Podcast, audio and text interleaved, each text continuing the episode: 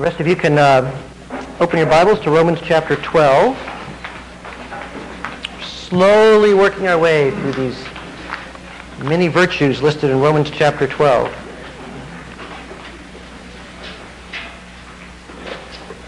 Even without Mel here, are you rejoicing this morning?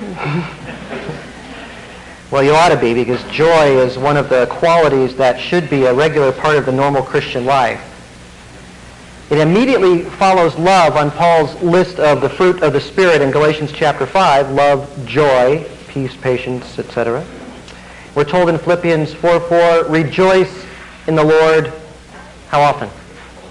Always. Rejoice in the Lord always. And again, I will say rejoice, Paul says. But just as love can degenerate into hypocrisy, joy can go the way of false smiles and half-hearted hallelujahs and that kind of plastic thing. So in our text today, Romans 12, 12, we have from Paul an exhortation to rejoice.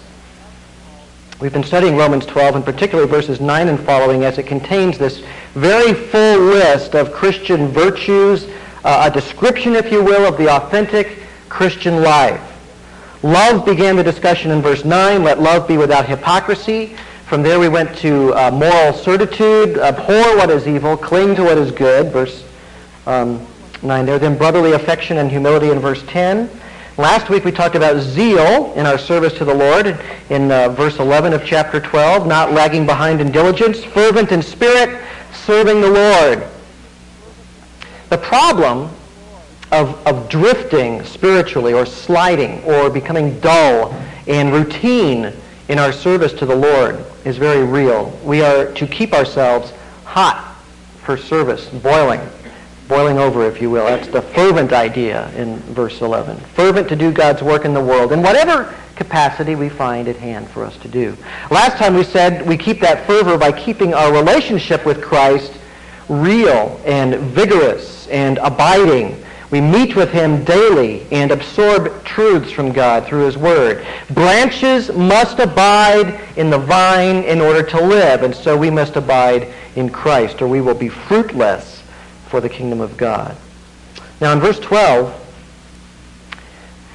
that brings us uh, more for us to consider as we seek to be the men and women that God wants us to, believe, to be. And I, I, I think that there's a link here with verse 11 in that fervent spirit is one that is joyful. In that fervency, there should be joy. So Paul says right after verse 11 they're rejoicing in hope, persevering in tribulation. And that second line in verse 12 tells us right away that rejoicing does not depend on ideal circumstances. Rejoicing in hope, persevering in tribulation. No, rejoicing is a spiritual attitude that comes from faith. So no, circumstances don't have to be perfect. You can be in tribulation and still be rejoicing. And that's hard. That's when you know you're making progress spiritually. But it is possible for one abiding in Christ to rejoice, even in adversity. What does James say? Consider it all joy, right, my brethren, when you encounter various trials, knowing that the testing of your faith produces endurance. And let endurance have its perfect result, that you may be perfect and complete, lacking in nothing. There's something very complete in a spiritual life that can have joy that carries us through endurance of trial. You're doing good when you're getting there. Trials and difficulties actually reveal faith. They sort of strip away all those uh, pretense things that we fall into sometimes because you just you're not going to act it anymore because it's too much trial to put on. So the parts of you that are put on or the mere personality and all that is sort of stripped away and trials and troubles force us to choose once and for all what we really believe and to deal with it. And I've seen trials, many horrible trials, uh, reveal faith in beautiful ways in people. It's an amazing thing. And curiously, even joy in the midst of great tears. Because God has a way in trials of doing amazing things to assure us that he is there for us. Not that things are always turn out as we would choose that they would turn out, but he still clearly directs circumstances so that we can thank him and trust him at the end of the day. And fortunately, hopefully, all the way through. When we talk about rejoicing, we're talking about something other than just being in a good mood because moods are moody, right? Moods depend on this or that or the other thing. I believe it is possible to rejoice even when you're exhausted, even when you're grieving, even when everything's falling apart around you. When Paul says, rejoice in the Lord always, he seems to be someone who could actually put that into service because you can look at Paul's life and see it. You may remember that Paul and Silas in Acts chapter 16 in Philippi were beaten mercilessly by some Roman guards, thrown into a prison, their feet put in stocks, now that's pain with a little pain and adding pain onto it. I mean, that's just not pleasant. To get beaten, you want to go lay in a bed, right? After, after you get beaten with rods, right? Guys just caning you mercilessly. So they take him down, they put him in a dungeon and put their feet in stocks. In Acts 16.25 it says, About midnight, that very night, Paul and Silas were praying and singing hymns of praise to God, and the prisoners were listening to them. Now that's rejoicing in trial. That's rejoicing in pain. There's another text that gives us some insight. If you just turn over a few pages to 2 Corinthians chapter 6. Paul is describing the apostolic ministry. It is a remarkable contrast of experiences on the outside versus life on the inside. Life was not easy for the apostles. In verse 4, he says, In everything commending ourselves as servants of God, in much endurance, in afflictions, in hardships, in distresses, in beatings, in imprisonments, in tumults, in labors, in sleeplessness, in hunger. Now, don't rush over that list too quickly when you're reading the Bible. You should camp there for a little while and think about it. What do you complain about? Is it anything like this? These men endured beatings routinely. Tumults, he says, labors, sleeplessness, hunger. That's sort of the bottom end of human happiness, isn't it? From the world scale. But he's not done. Verse 6, he says, in purity, in knowledge, in patience, in kindness, in the Holy Spirit, in genuine love, in the word of truth, in the power of God, by the weapons of righteousness for the right hand and the left, by glory and dishonor by evil report and good report, regarded as deceivers and yet true, as unknown yet well known, as dying, yet behold we live, as punished yet not put to death, as sorrowful yet always rejoicing, as poor yet making many rich, as having nothing yet possessing all things. What's he saying? That faith not only survives, these terrible things, beatings and prison and hunger and despair and danger and hostility and malicious lies and poverty, it not only survives, it thrives in all of that.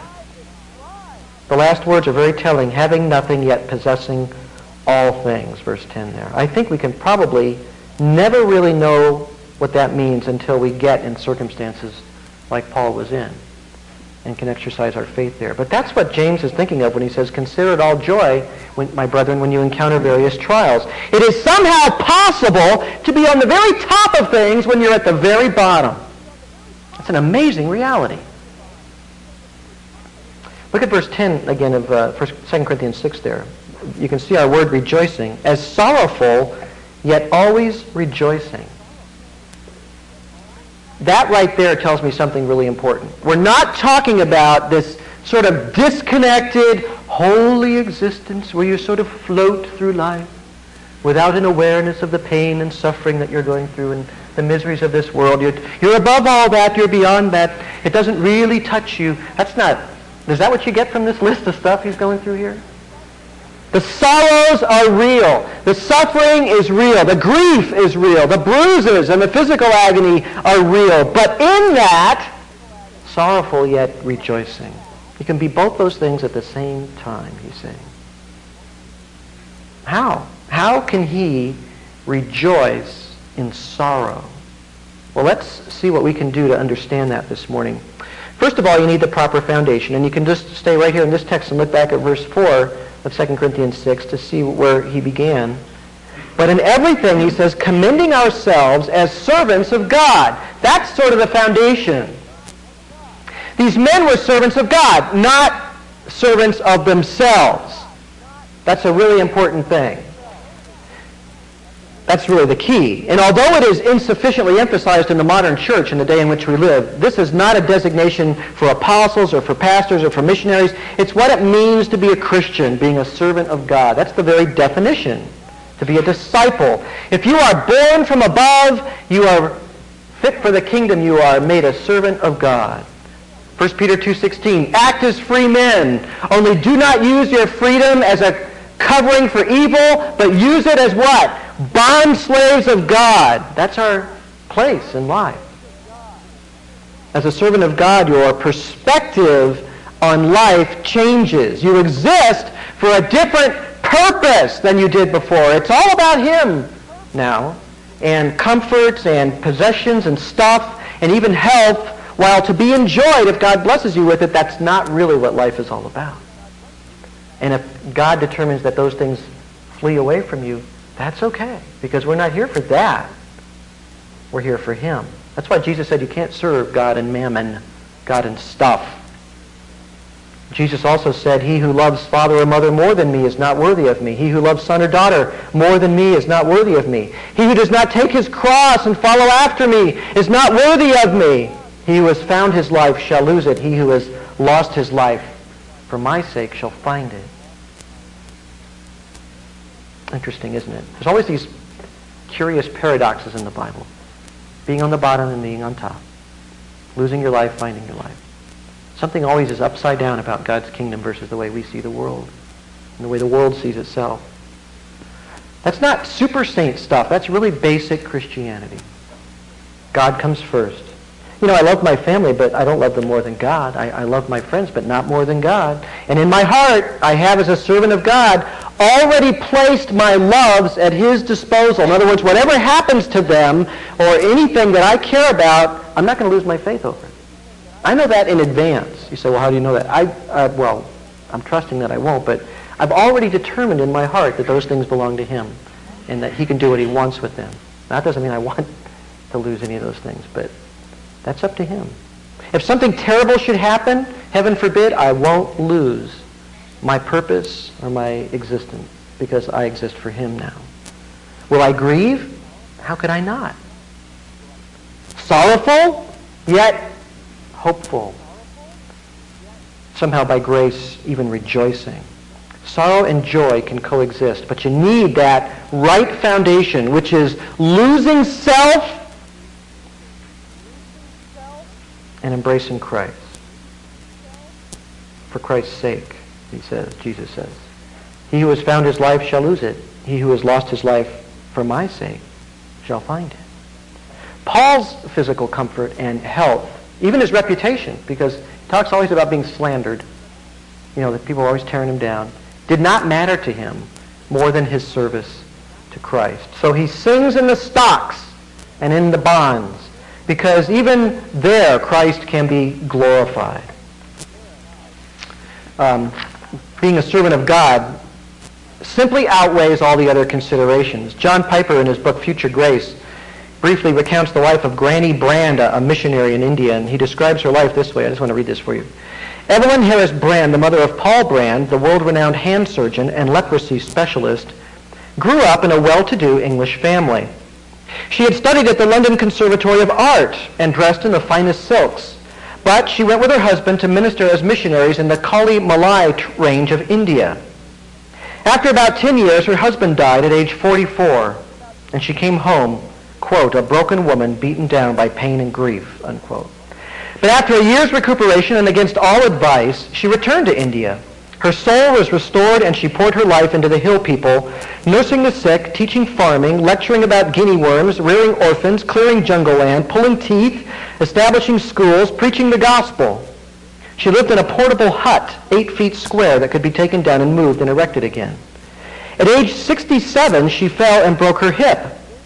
Her son Paul had just come to India as a surgeon he encouraged her to retire. She had already suffered a broken arm, several cracked vertebrae, and recurrent malaria. Paul mounted as many arguments as he could think of to persuade her that 67 years was a good investment in ministry, and now it was time to retire.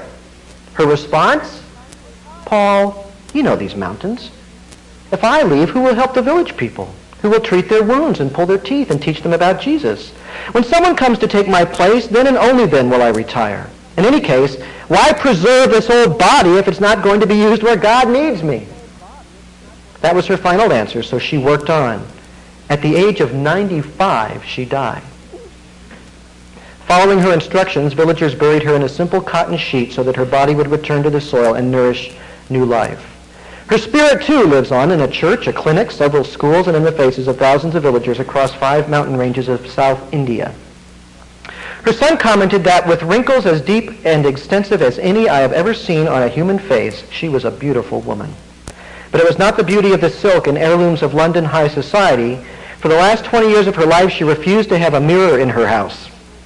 She was consumed with ministry, not mirrors. A coworker once remarked that Granny Brand was more alive than any person he had ever met. By giving away life, she found it. This is what happens, paradoxically, when ministry is more important than life. Now let's think about Romans 12:12 12 again. How did Paul say we are to be rejoicing in that text? He says rejoicing in hope. Rejoicing in hope. Hope is really the distinguishing mark of a true Christian, quite in contrast to the world. Non-Christians hope, if they do, without cause. I mean, they hope in just blind providences that somehow things are going to work out.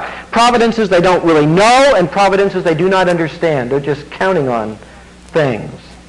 But we have a sure hope in Christ. We have a rock, an anchor a firm reality. In the New Testament, a Christian's hope is always presented as a sure thing for those who are committed to Christ. It's not this kind of hope, not, oh, I, I hope I get there. It's, I have a hope because I have an assurance it's going to be all right.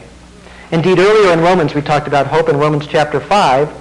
Speaking of being justified by faith and being made right with God, Paul says we have peace with God through our Lord Jesus Christ, through whom also we have obtained our introduction by faith into this grace in which we stand. And we exult, rejoice, high five, in hope. We exult in hope of the glory of God, he says. And not only this, but we also exult in our tribulations, knowing that tribulation brings about perseverance, and perseverance, proven character, and proven character, hope. And Romans 5.5, hope does not disappoint because the love of God has been poured out within our hearts through the Holy Spirit who has been given to us. That is a hope that does not disappoint because it, it is an expression of God's love, which the Spirit assures us is ours by the grace of God. Our destiny is to belong to Him forever. And that really begins to explain how we can rejoice in hope. As I see it, there are three basic reasons you can rejoice in hope no matter what the circumstances, if your foundation is that you're a servant of God. And here they are. One, the end is already known, right?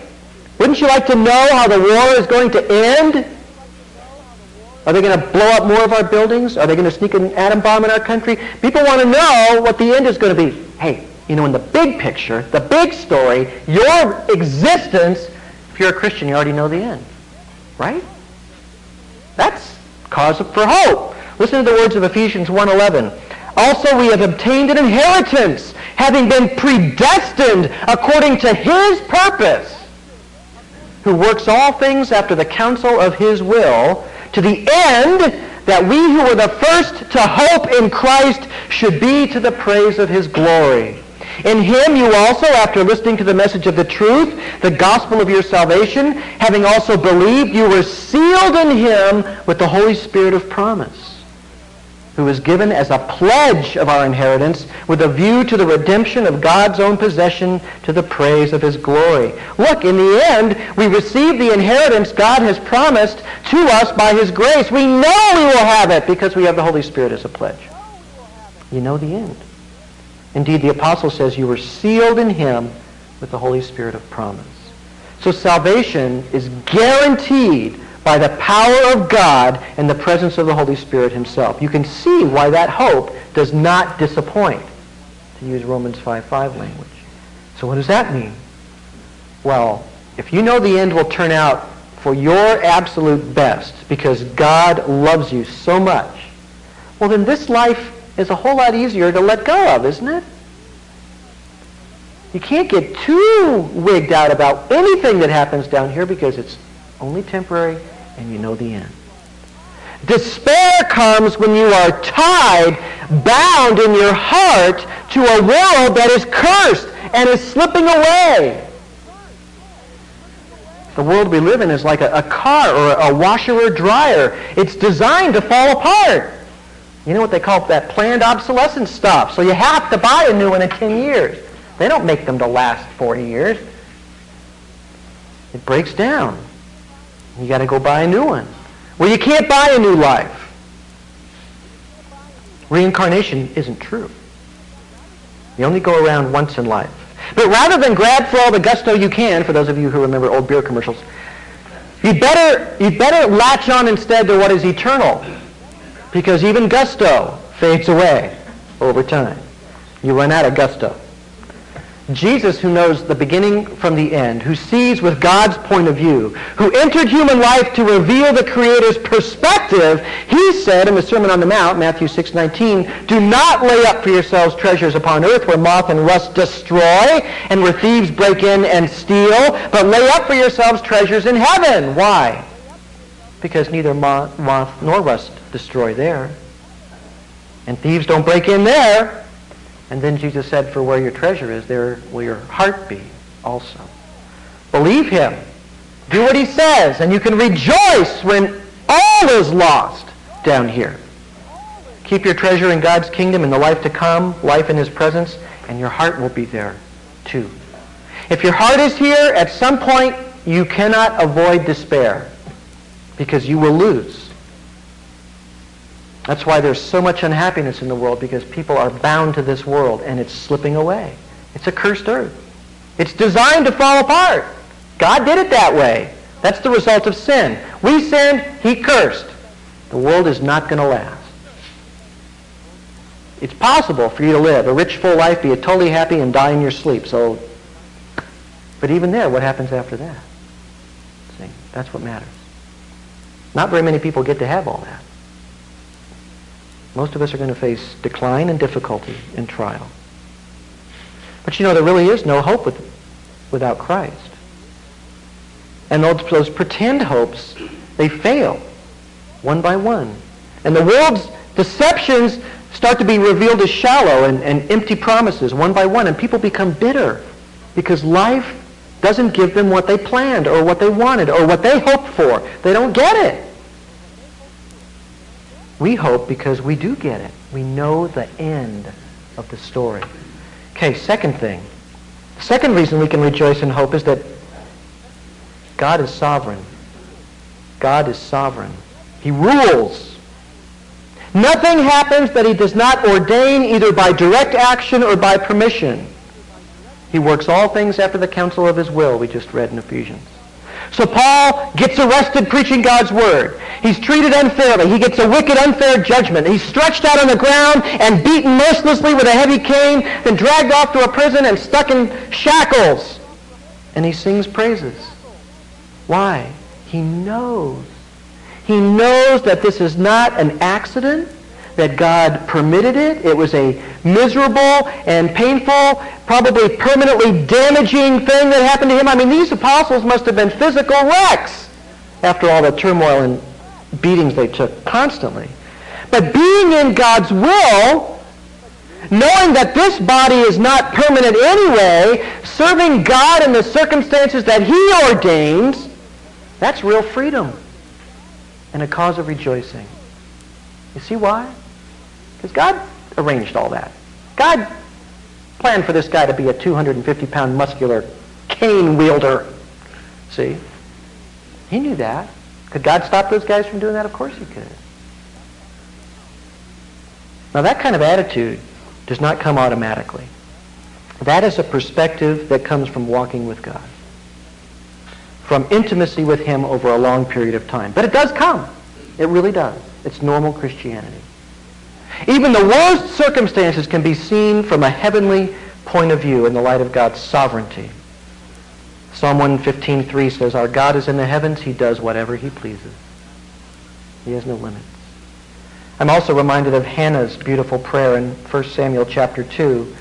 You know, she's rejoicing. I rejoice in thy salvation, she prays, but the sovereignty of God is the dominant content of her prayer. And after she says, I rejoice in thy salvation, she says, verse 2, uh, 1 Samuel 2, 2, There is no one holy like the Lord. Indeed, there is no one besides thee. Nor is there any rock like our God. No, boast no more so very proudly. Do not let arrogance come out of your mouth, for the Lord is a God of knowledge, and with him actions are weighed.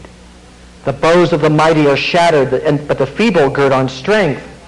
Those who were full hire themselves out for bread, but those who are hungry cease to hunger. Even the barren gives birth to seven, but she who has many children languishes. The Lord kills and makes alive. He brings down to Sheol and he raises up. The Lord makes poor and rich. He brings low, he exalts. He raises the poor from the dust. He lifts the needy from the ash heap to make them sit with nobles and inherit a seat of honor. For the pillars of the earth are the Lord's, and he set the world on them. He keeps the feet of his godly ones, but the wicked ones are silenced in darkness. For not by might shall a man prevail. It's great stuff. She really understood the sovereignty of God in all things. That anything could be made upside down by the Lord just by his simple decree. Powerful stuff. So do you recognize God's absolute sovereignty in your circumstances, in your life? Do so, and as a Christian, you will never need to be hopeless. Ever. Rejoice in hope. Persevere in tribulation. Well, the third reason to hope and rejoice in hope is a promise. We can hope because we know the end. We can hope because God is sovereign. And we can hope because there's a promise. What's the promise? Well, remember Romans 8.28? That's a really good one to always go back to. We know that God causes all things to work together for good to those who love God, to those who are called according to his purpose. Romans 8:28. God causes all things to work together for good. If you can't rejoice in that, I don't know. What more do you need? Rejoicing in hope is entirely right and fitting and appropriate, even logical, based on these three realities. The end is known, God is sovereign, and we have a promise that our good is his end. So we can and we should rejoice in hope. And we can, by faith, persevere in tribulation. Perseverance is, in fact, one of those distinguishing marks of a true and saving faith. It's what servants of God do. We hold on to the Lord because nothing compares with him. Well, none of this can happen, like we said at the beginning, without a vital living, abiding relationship with Christ.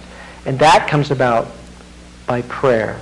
And the last words of Romans 12:12 12 are devoted to prayer. Living without prayer is decline. There is no spiritual life without prayer. There is no growth without prayer. There is no advancement without prayer. There is no maturity without prayer. And we'll look at that next week. Okay, let's pray. Father, we thank you for the promise that you've given us. We thank you for the revelation of your sovereign power, your rule over all things. And Lord, we thank you that we can rejoice in hope because you've given us the end of the story, even while we're in the middle of it. For that, we give you great thanksgiving. And Lord, as we gather around your table now, we ask you to bless, to reveal yourself to us in this special way through these signs that Christ told us to practice we ask you to um, grant us your grace, the grace to hope and rejoice no matter what. We thank you in Jesus' name. Amen.